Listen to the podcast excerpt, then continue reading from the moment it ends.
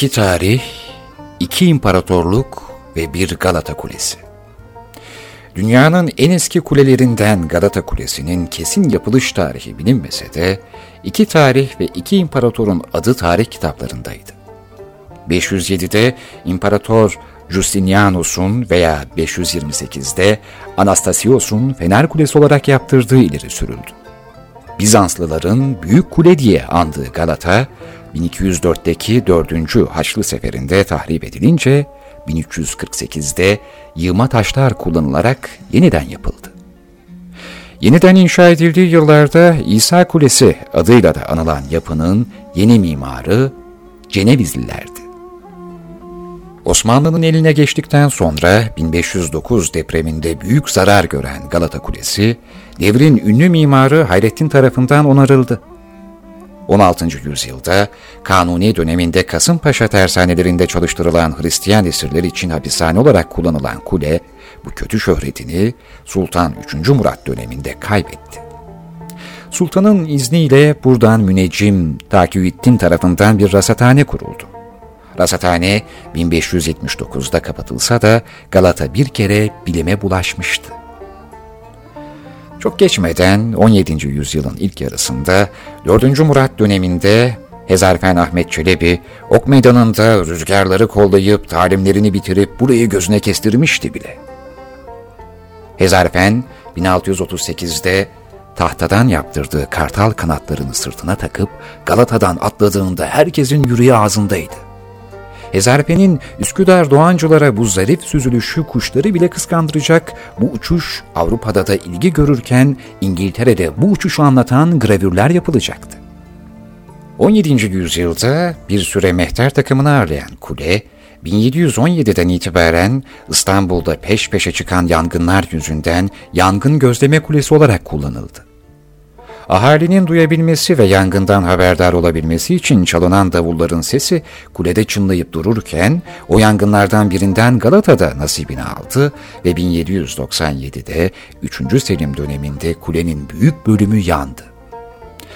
1831'de Galata yine şehri kasıp kavuran başka bir yangında hasar görürken başına gelecekler bununla da sınırlı değildi. 1875'te bu kez bir fırtınada sivri külahı devrilen kule bu felaketlerden sonra bugünkü görünümünü 1965'te başlayıp iki yıl süren onarımla kazandı ve yeni bir külaha kavuştu.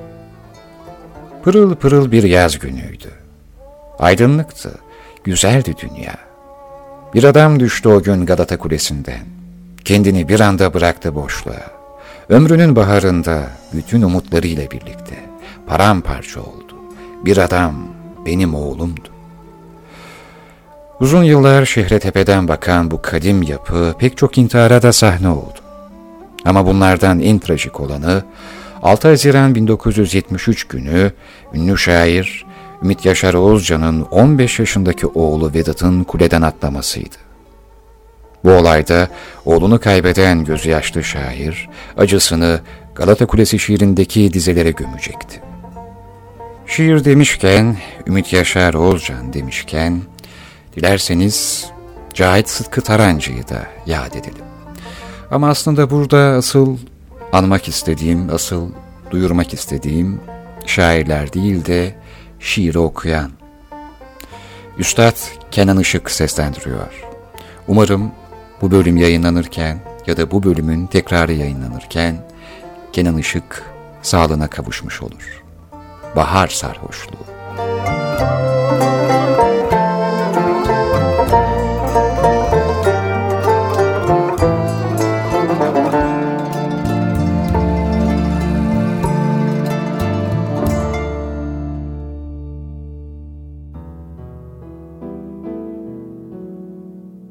İlk sevgilinin gülüşüne benzer bir Nisan havası değil mi sen?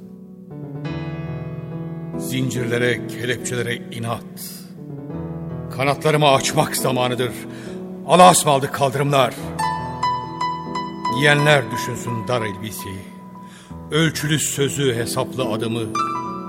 Ben kurtuldum kafeste kuş olmaktan. Saltanat sürer gibi uçuyorum.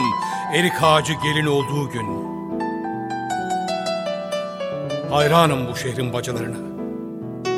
İrili ufaklı hep bir ağızdan nasıl derinden bu gökyüzüne doğru bir türkü söylüyorlar öyle sessiz. Dumanın daim olsun güzel bacı. Yuvası saçakta kalan kırlangıç. Yavrusu dallara emanet serçe. Derken camiler üstünde güvercin, minareler katından geçiyorum, gökyüzü mahallesi İstanbul'un.